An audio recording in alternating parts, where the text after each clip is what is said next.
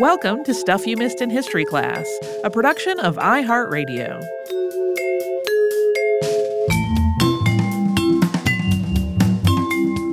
Hello and welcome to the podcast. I'm Holly Fry. And I'm Tracy V. Wilson. Uh, the top of this one is silly, which is good because it's not all silly and we need a little. Uh, but a few weeks back, my husband and I went to Chicago to meet up with some friends. This was kind of in that magical calendar window where we were all vaccinated and the Delta variant had not had its big surge yet. And we were trying to celebrate some stuff that we didn't get to do during, uh, you know, the more everybody stay in their house parts of the pandemic. And one of the things we did during that trip was visit the Art Institute of Chicago. And my beloved had this list of art pieces that he wanted to see, which is unusual for him. Like he likes art, but he doesn't have that like I got to see this artist. I got he's more like let's wander around and see what we like. And I it took me a little while to realize what he was doing and how he had selected the pieces that he wanted to see. And then I realized honey, are we doing Ferris Bueller right now? And he was like, yes, we are. That's awesome. So he had made a list of all of the pieces of art from that section of the movie where they're at the Art Institute. And he had even told my best friend, because she lives outside Chicago and knows where everything is in that museum. And it just cracked me up. That's hilarious. That's the it. best. That's maybe the lightest part of this episode, uh, because one of those paintings was, of course, Edward Hopper's Nighthawks, which is famous, and uh, we went and looked at it, and it reminded me that Hopper has been on my list as a potential podcast topic for a very long time. Well, uh, as I started my research, I realized that the episode that I really wanted to do was actually about his wife, Josephine Nivison. She was an artist as well, but her art career kind of gets pretty murky to the point of almost vanishing after the two became a couple. And that story is kind of a Pandora's box situation. Their relationship is often discussed in these really romantic terms as like this great artistic collaboration. And they did collaborate, but it was not a great situation. So, apologies up front because this is a bummer episode for a few reasons. And one of those reasons is that we have to give a warning here that we are going to be talking about domestic violence. That is a hard topic. So do whatever you need to do as a listener. Jump over this one if you need to. Uh, it also may change your feelings about Edward Hopper's work if you love it. So fair warning. Josephine Verstille Nivison was born on March 18th, 1883, in New York City. Their home life was pretty unconventional. Sometimes it's described as even chaotic. Her mother, Marianne, didn't really believe in rules. And her father, Eldorado, was a struggling musician and a music teacher. He was similarly inclined to having this really unstructured parenting style. The Nivisons also moved a lot because their finances were just pretty thin all the time. Yeah. Uh, in one account, she also mentioned that her father had some anger issues as well. So it really was very chaotic. And Josephine was the second of three children. She had an older brother who died when they were still really just kids, and then a younger brother named Charles. And the family's only daughter was headstrong from infancy, it seemed. And at one point, when a family friend was visiting, when she was like just a year and a half old, and this family friend told Marianne that she really was going to need to curtail Josephine's temper, Marianne responded, quote, I'll do nothing of the sort. She may need it sometime. Josephine loved books as a child.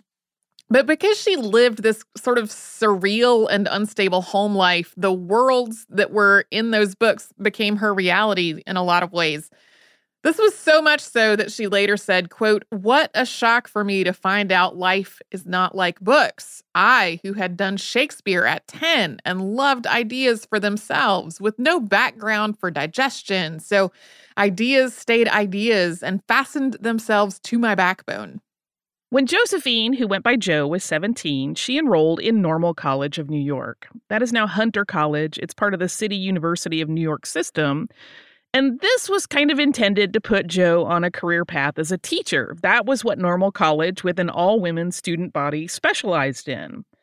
She studied literature and drama as well as French and Latin, but art was already an important part of her life.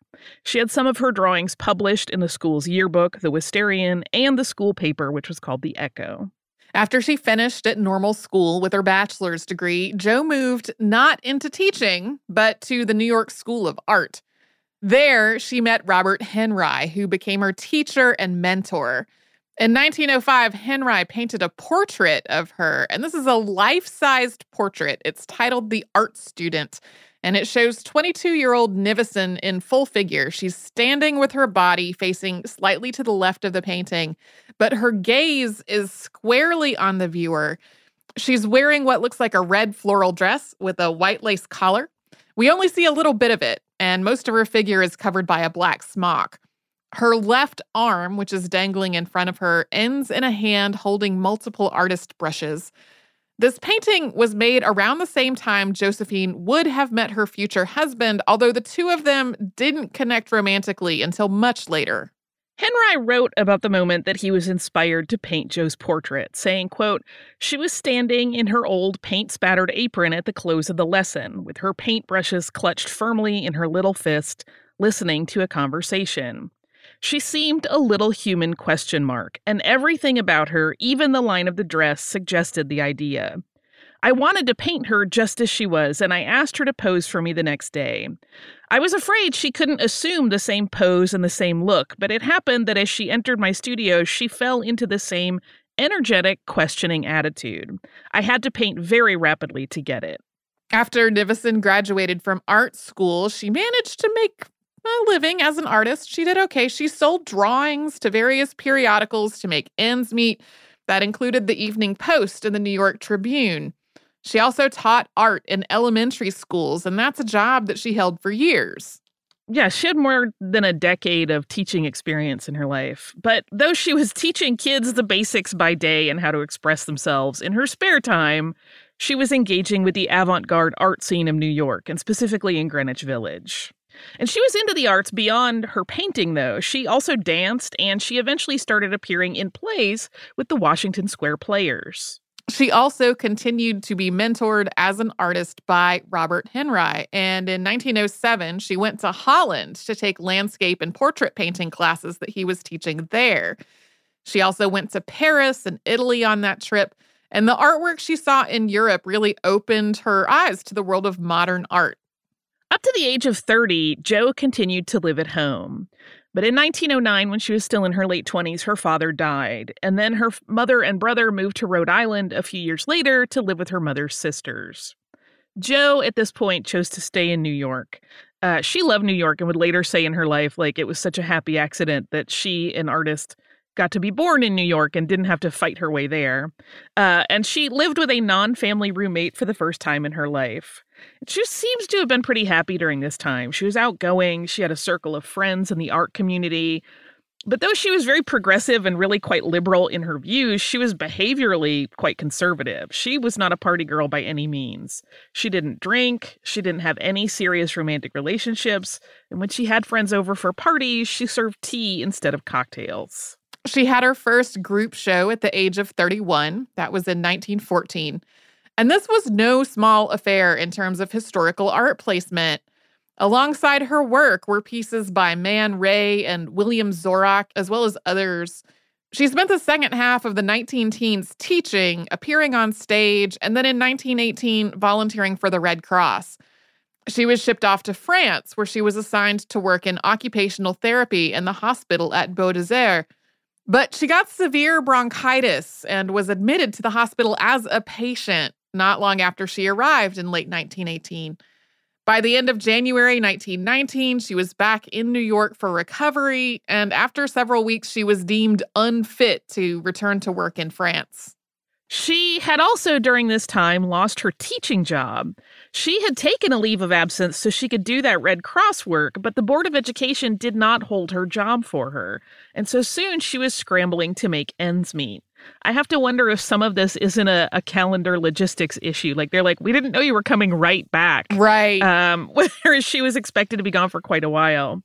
So she ended up having to move into a very tiny cold studio uh, and managed to get some showings at a bookshop in the Yale Club building called Sunwise Turn. In the 1920 New York telephone directory, Jo opted to list her profession as artist. She also fibbed about her age in the census that year. She shaved seven years off to claim that she was 29. She also took another teaching job. She helped keep sick children at Willard Parker Hospital up to date on their schoolwork. Unfortunately, though, she caught diphtheria, and that continued to affect her health well into the summer. Jo moved into a new studio. This was a fourth floor place with no bathroom in the Vanderbilt studios. And immediately she started showing her work there, kind of mounting her own mini shows. And she also adopted a street cat named Arthur during this time. 1920 also marked this really financially astute move on Nivison's part. She had thought and made this case that she had not been told about the potential health risks of her teaching assignment at the hospital's ward school. And she ended up negotiating for early retirement with lifetime disability pay at her existing salary of $1,750 a year because she did have ongoing effects from that illness. But this negotiation she did meant that she could just focus on her art and not worry constantly about money. And that included getting to make summer visits to artist colonies. In 1922, Nivison's watercolors were included at a showing at New Gallery with several other prominent artists. Once again, William Zorach's work was alongside hers, as well as paintings by Magritte, Picasso, and Modigliani. She showed there again in the spring with two watercolors, and her finances were pretty secure. Her art career was really starting to gain some momentum. So, coming up, we'll talk about Jo and Edward Hopper becoming a couple. But before we do, let's pause for a word from our sponsors.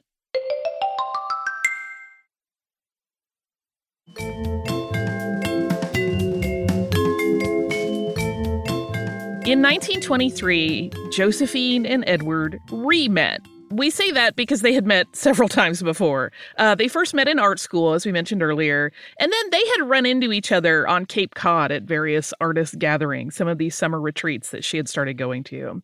She really only remembered that on a previous meeting, she was kind of bummed that he didn't dance because she thought he had great dancing legs, and she loved to dance. She also had at least some social interaction with him in New York, although it's a little unclear exactly how well the two knew each other before 1923. Although they did both have art in the same show in late 1922 at the Belle Maison Gallery of Decorative Arts. So their paths crossed repeatedly. And to look at the people they were at this point in 1923, where they meet up in a more permanent sort of way, you would think that Jo Nivison would become the famous one, and Edward Hopper would be more likely to recede into the background of art history. Jo had started visiting artist colonies during the summers, usually in New England. And it was at one of these colonies in Gloucester, Massachusetts, that she ran into Edward Hopper in the summer of 1923. At that point, Hopper was making his living doing etchings. He considered himself an illustrator rather than a painter. The first words that he said to her at the colony were apparently, Hey, I saw your cat yesterday. Because Arthur always traveled with Jo. She really, really loved that cat. Uh, while the two of them had not particularly sparked earlier in their lives in any kind of way, meeting in their 40s at this point, their early 40s for both of them, they became very close friends.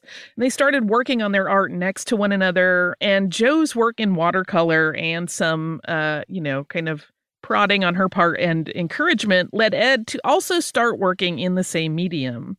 They went on dates and they grew closer and closer, making something of an odd couple because Ed was quite tall and Jo was very petite. And when they returned to New York, their romance continued. They started, among other things, to visit a Chinese restaurant that would later be featured in Hopper's now famous painting Chop Suey. Hopper wrote Jo notes in French, which was a language they would use together for the rest of their lives. In the autumn of 1923, which followed the summer where the two artists had reconnected, Josephine had six of her watercolor paintings accepted into a show at the Brooklyn Museum. That show included painters like John Singer Sargent and Georgia O'Keeffe. When she and Ed became reacquainted, he had last sold a painting in 1913. And so here it was, a decade later.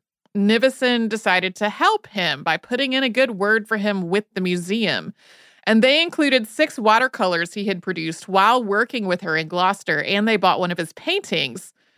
Critics really raved over Ed's pieces, and buoyed by this validation, Edward decided he was going to pursue painting in earnest and taper off of his work as an illustrator. In the summer of 1924, Jo and Ed went back to the Gloucester art colony where they had reconnected, and this time they went as newlyweds. There had been no engagement. The pair had a fight on July 9th over whether they would go to Gloucester, which was Ed's choice, or to Cape Cod, where Jo wanted to go. And this argument ended with an agreement that they would go to Gloucester and that they would get married that day. So they hastily grabbed a friend to be best man and they went in search of a minister who would perform the ceremony. That took a while. They got turned down by a few because Ed was apparently kind of cagey whenever any of them asked about their denomination. But by the end of the day, they were married. And so their trip to Gloucester that year to paint was their honeymoon. This is such a weird resolution to this argument to me. Right? Like it's one of those things where um the the person who's like their really their primary biographer in terms of covering their relationship and not Hopper is like, you know, their reasons and their logic for this whole thing was their own. They never explained it to anybody. And I'm like, I got married very quickly. This is a little red flaggy to me. yeah. Yeah. It's definitely not a compromise to go from either Gloucester or Cape Cod to Gloucester and also we're getting married right this minute. Like Yeah. So anyway, um they're often described as having an artistic partnership with Jo as Ed's muse. But this relationship was by almost any standard just very very unhealthy. Jo and Ed Hopper seemed devoted to each other in some ways and particularly very publicly. But they were also constantly locked in battle, and that battle often turns to physical violence. From the very beginning of their marriage, it seemed, going by Jo's journals, that Edward was just dissatisfied with their roles. He had married a woman who was finding some success in art. She was very independent. And what he wanted was a housewife who had no interests outside of pleasing him. And Jo realized that she had married a man who would not ever want to have a social life with anyone else, and that was one of her great pleasures. Jo was also not particularly inclined toward domesticity. As you'll recall, even in her own family, the setup had been anything but traditional. So to suddenly be expected to just cook and care for a man who wanted a wife to be a domestic servant, that was completely unexpected for her. She kept house, but cooking was just not happening. No, it appears in that argument resolution of let's get married, they never had the what do you want out of marriage discussion. Uh, Edward was also jealous of Arthur and that she loved this cat so much. He drew caricatures showing this jealousy. Arthur is depicted as Jo's true love, while Ed waits on the floor for scraps. Jo actually maintained her own studio space away from Edward in the beginning of their marriage, in part just so that she could keep Edward and Arthur apart. And it was there that she would meet up with friends, never at Ed's studio. In her journals, Jo wrote accounts about their sex life that are just heartbreaking. They depict a sexual mismatch that led to what amounts to assault on her husband's part. According to her own account, she had no real sexual experience when the two of them got married, and she found that, quote, the whole thing was entirely for him for his benefit. According to her journal, he forbade her from speaking with other women about sex, so she felt what she called subnormal, and she resigned herself to not enjoying their sex life. She wrote, quote, I declared since that was the status quo of that, let him have it all. I withdrew all my interests. There was my body. Let him take it. But I'd not consent to be hurt too much, only a certain amount. Then he set forth to build up as neat a little job of inferiority complex for which I, in my ignorance, was eligible. For Ed's part, he drew cartoons of himself as the unfortunate husband of a frigid wife, bowing deeply to Jo from the end of the bed while she reads a book, disinterested makes me so sad. She writes about herself like in that whole he doesn't want her to talk to other people. Her logic is that he is too embarrassed for other people to know that he got a lemon. Just such a sad way to perceive that whole situation for her. It breaks my heart. Uh, the year the Hoppers married, Jo was invited to show several of her pieces in Paris. And Edward also had his first solo show that year at the gallery of Frank K.M. Rehn. There were 16 pieces of Ed's paintings included, and they all sold. Rehn represented Hopper for the rest of his life. Jo's identity shifted significantly with her marriage to Hopper, and in some ways that was slowly, in other ways, the changes were very abrupt. A year after they got married, Arthur had disappeared. An exhaustive search for him had proved fruitless, so she gave up her studio. She moved everything into the same space that Edward was using because his career was on the rise. He needed all the space that he had. So her paintings went into basement storage when she finished them, along with most of the items that she had moved with. It's really almost the perfect metaphor for her identity as her own person during this time. She seemed to put herself away to just live in Ed's world. When visitors came to the studio, she wasn't allowed to show them what she had been working on. Things were not all gloom. The two traveled to Santa Fe in 1925 in lieu of a New England summer trip. And Hopper didn't really find much inspiration in the U.S. Southwest, but he did have Jo pose for him for the painting Interior, which was later called Model Reading. If you look for his paintings under the name Interior, you will get a bunch of them. So nowadays it's kind of usually said Interior with Model Reading in parenthesis after it. And this was the start of a dynamic of their relationship that would become very important to both of them over the years. Uh, they also socialized during this trip, which was a lot of fun for Jo. And while it wasn't always smooth, it does seem like overall they both enjoyed it. They had several similar trips throughout their marriage. When they returned home, Ed turned in his last illustration work, and he was at that point officially, exclusively a painter. And although he was really starting to do well selling his paintings, the Hoppers did not live extravagantly in the least.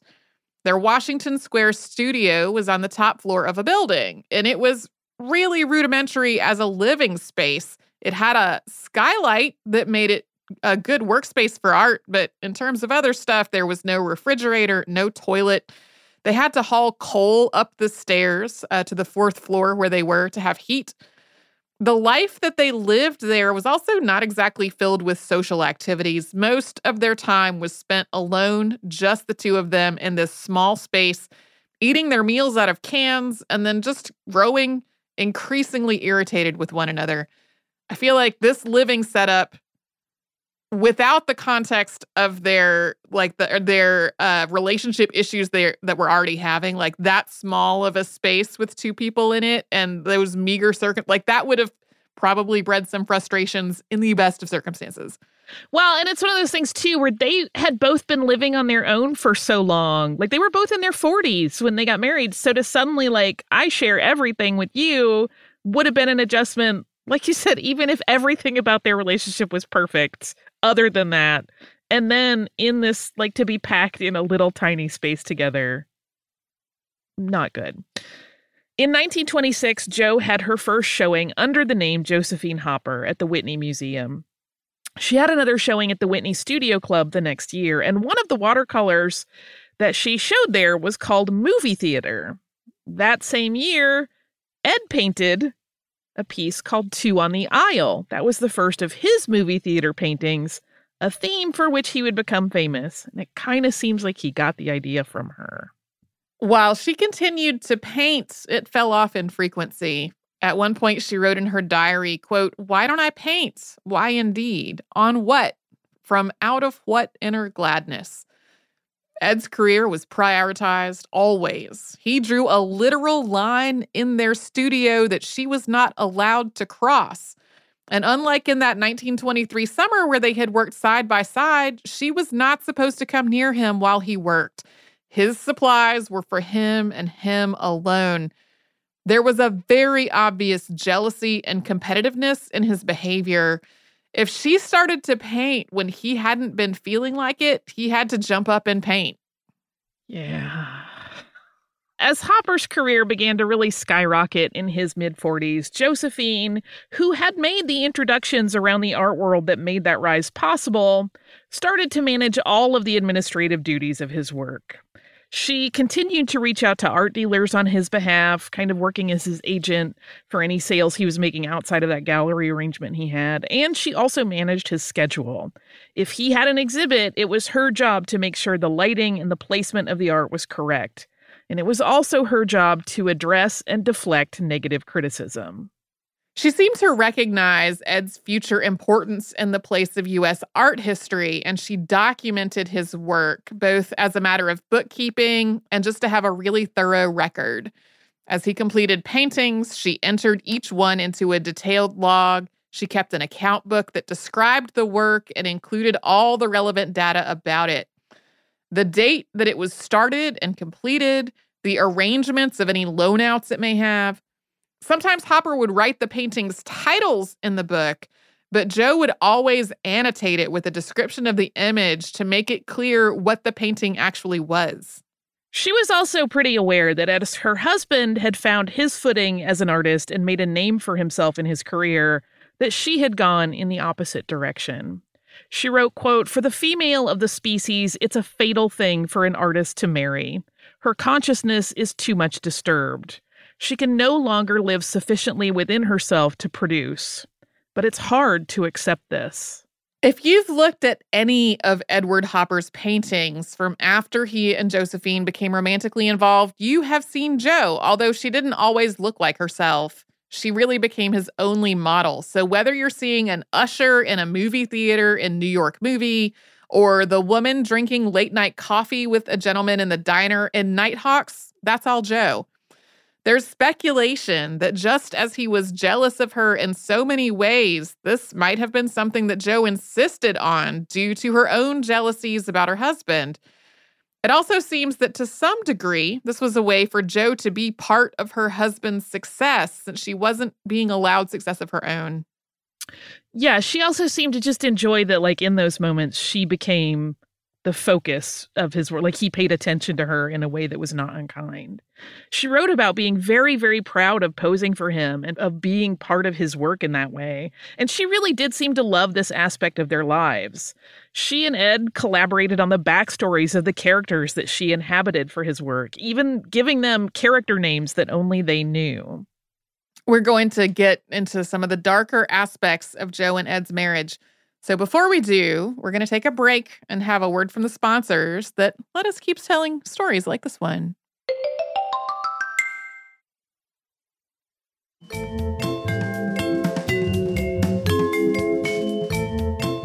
After roughly the first decade of the Hoppers' marriage, things became more troubled. The conflicts between them heightened. As Edward had done in the early stage of their marriage, he once again began sketching critical caricatures and cartoons of the two of them, including one called Non Anger Man, Pro Anger Woman. This shows him literally like a saint, complete with a halo.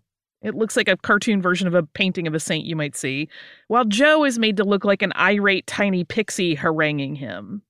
Their relationship was strained even more when Jo, who was frustrated, started to casually share details of their life with some of Ed's colleagues and patrons since she was handling a lot of his business. She noted when he was lethargic and not productive, or even just that he wasn't feeling well.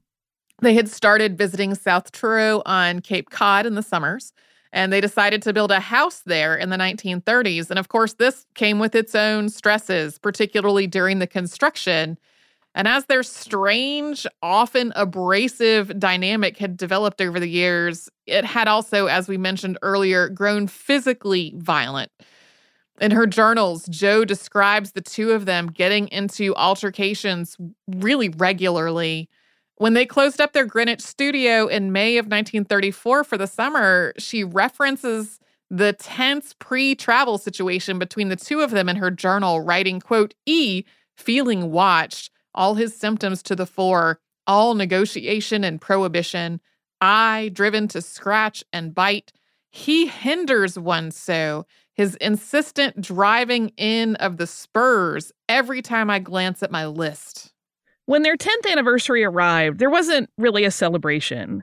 And two days later, uh, Ed suggested that he could drive to pick up his mother and sister to visit their newly finished house in South Truro. She had been hoping the house would be done in time for them to have a party, and that did not work out. She was so frustrated at the idea that in the midst of still moving and getting the house settled, he thought it would be fine for her to also have to cook for and look after guests. That Jo wrote to a friend about all of this. It is also tied up in how angry Ed seemed to get when she found a bolt of inspiration to paint. So, as uh, I'm reading this excerpt from this letter, know that she's kind of like merging these two issues they're having into one. She writes, quote, Ed is the very center of my universe. If I'm on the point of being very happy, he sees to it that I'm not. If I am happy ever and not too exhausted, I might want to paint. He's better fed, more blithesomely fed during the infrequent periods when I do paint, but it riles him. She also wrote to his family and said that it was just a really bad time for visitors, which caused more strife between them. Jo writes as things descend to a darker place between them, where violence is a lot more common. That quote, if he cuffs, I'll scratch. What else is there to do in protest?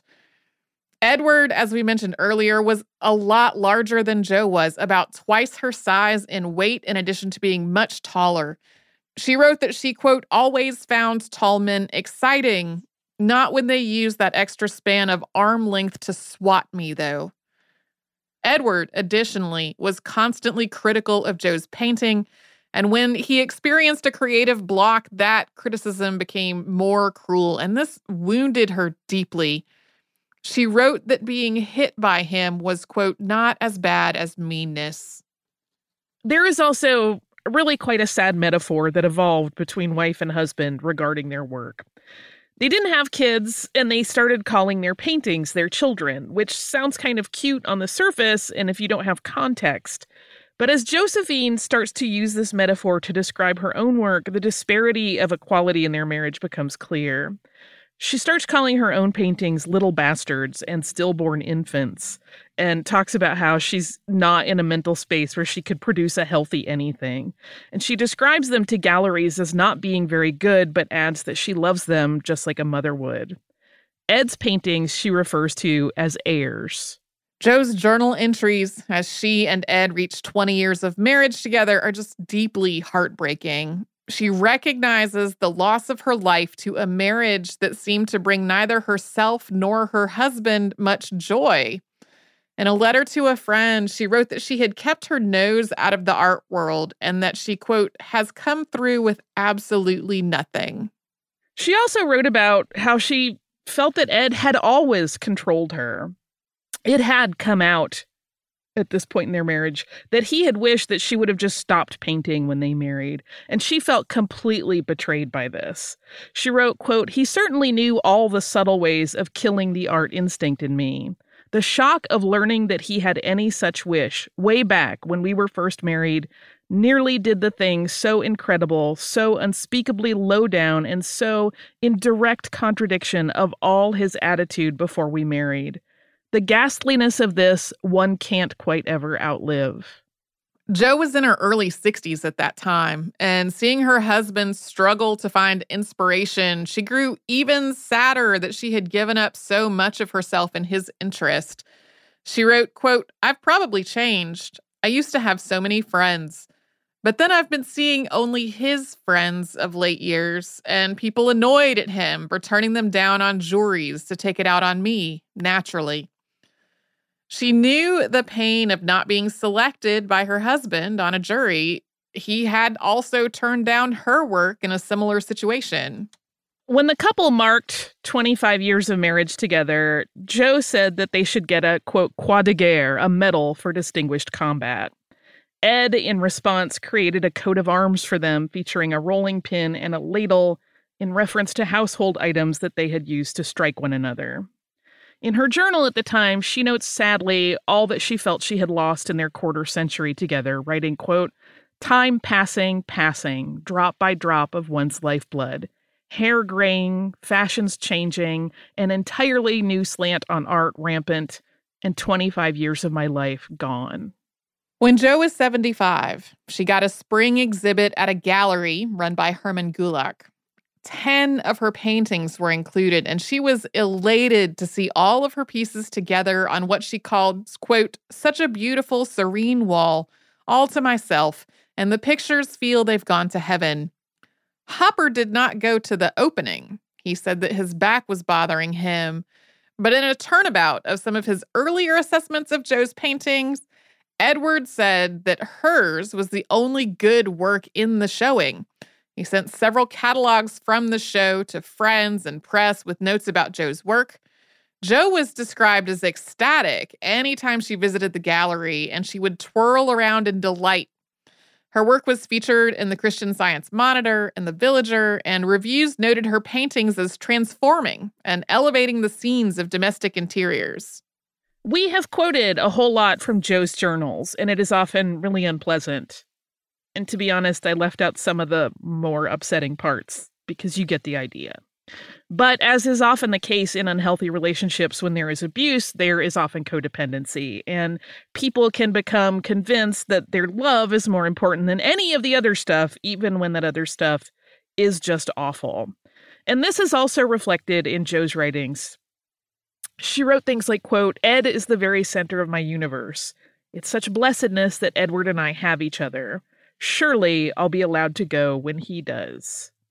It seems that from the very beginning, Jo Nivison and Edward Hopper were so terribly mismatched, and they brought out the absolute worst in each other. But they also never entertained the thought of just not being together. And that conflict of love and hate was also something that Jo was definitely grappling with. She also wrote, quote, I can scarcely stand EH, but how possibly live without him? She did live without him, but only briefly. Edward Hopper died on May 15, 1967, in their apartment at 3 Washington Square North. He was 85. Ten months later, on March 6, 1968, Josephine Nivison Hopper also died. She was buried with her husband in his hometown of Nyack, New York. And when she died, Jo left the entire body of her work and Ed's to the Whitney Museum of American Art. This was a massive bequeathment, including 3,000 pieces, but this kind of turned out to be a tragedy of its own, because for a long time, a lot of Jo's work was lost, because the museum didn't see her as the important artist. There was a list of her work, but a lot of the paintings themselves, no one could find. Some of Jo's work was attributed actually to Ed, and some of her pieces, about eight dozen, were kind of given away as gifts to various places like office buildings and hospitals. However, while researching Jo for a book in 2000, Writer Elizabeth Thompson Colleary found 200 of her paintings still in the basement of the Whitney. Even now, though, it's hard to find Jo's work online. I know when I was looking for artwork to share on our social media for this, did not find a lot. The Whitney has two on their website. One is a watercolor portrait of Bertram Hartman. The other is an undated oil painting of wilted flowers titled Obituary. Both of them feature cats as secondary elements to the composition. Maybe that is a nod to the long lost Arthur. Other paintings have surfaced, including in a large gift to the Provincetown Art Association and Museum in 2016, which included art by both Jo and Ed. And the museum has since mounted an exhibit of their work in tandem. That gift came from a private collector. In recent years, as Jo's story has become more well known, there have been a few additional exhibitions of her work, including one at the Edward Hopper House Art Center in Nyack in 2014. If you're interested in reading more of Jo's journals, they're quoted extensively by art historian and author Gail Levin in her book, Edward Hopper An Intimate Biography. Yeah, those journals are not publicly available. She got access to them in the archives where they are. Um, and it's interesting because it's a, a ostensibly a biography of Edward Hopper, but it really is very much about the two of them and is kind of the first instance where um, Jo's story really plays out through her own words. A very frustrating episode. Yeah. research and work on, which we'll talk about some more behind the scenes, I'm sure. Uh, yeah.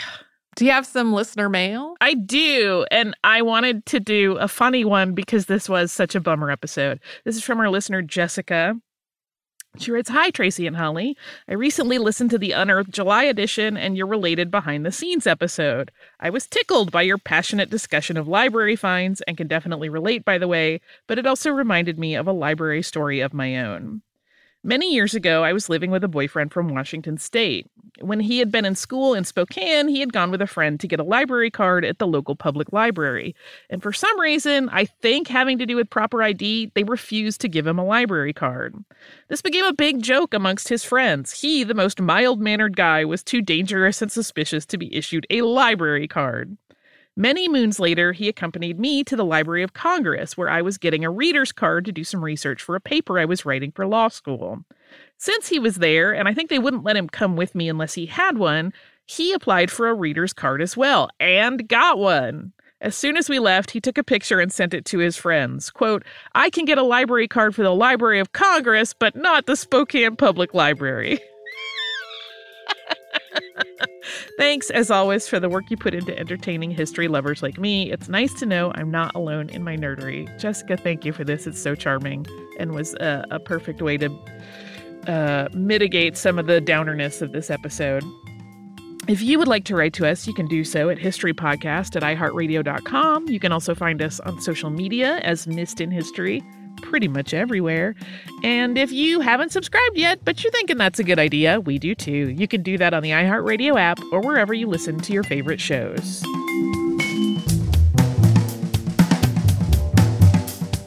Stuff You Missed in History Class is a production of iHeartRadio. For more podcasts from iHeartRadio, visit the iHeartRadio app, Apple Podcasts, or wherever you listen to your favorite shows.